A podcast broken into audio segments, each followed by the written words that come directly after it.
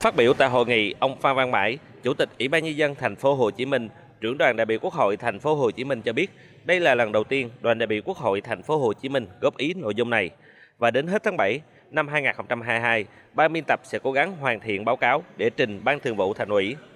Sau đó, thành phố Hồ Chí Minh sẽ làm việc với các cơ quan trung ương, Quốc hội và trình Quốc hội vào kỳ họp cuối năm.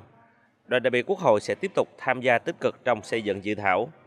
Ông Phan Văn Mãi cho biết, sau buổi góp ý này, thành phố sẽ tiếp tục tổ chức nhiều buổi góp ý lấy ý kiến các nguyên lãnh đạo thành phố, các cơ quan thành phố, các chuyên gia, bộ ngành. Qua đó sẽ làm rõ các mặt được, chưa được, đánh giá cái gì nên kế thừa, cái gì nên thôi, cái gì nên bổ sung mới vào.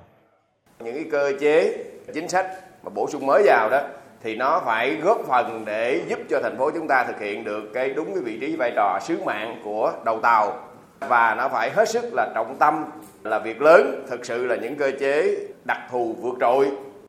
Trước đó, góp ý tại hội nghị, các đại biểu Quốc hội thuộc đoàn thành phố Hồ Chí Minh đã có nhiều ý kiến quan tâm đến vấn đề thu nhập của cán bộ và biên chế đáp ứng nhu cầu thành phố. Đại biểu Nguyễn Thiện Nhân, nguyên bí thư thành ủy thành phố Hồ Chí Minh cho rằng sắp tới cần tiếp tục duy trì đề xuất thu nhập tăng thêm cho cán bộ, bởi cán bộ tại thành phố này phải phục vụ số dân gấp 3,2 lần so với bình quân cả nước.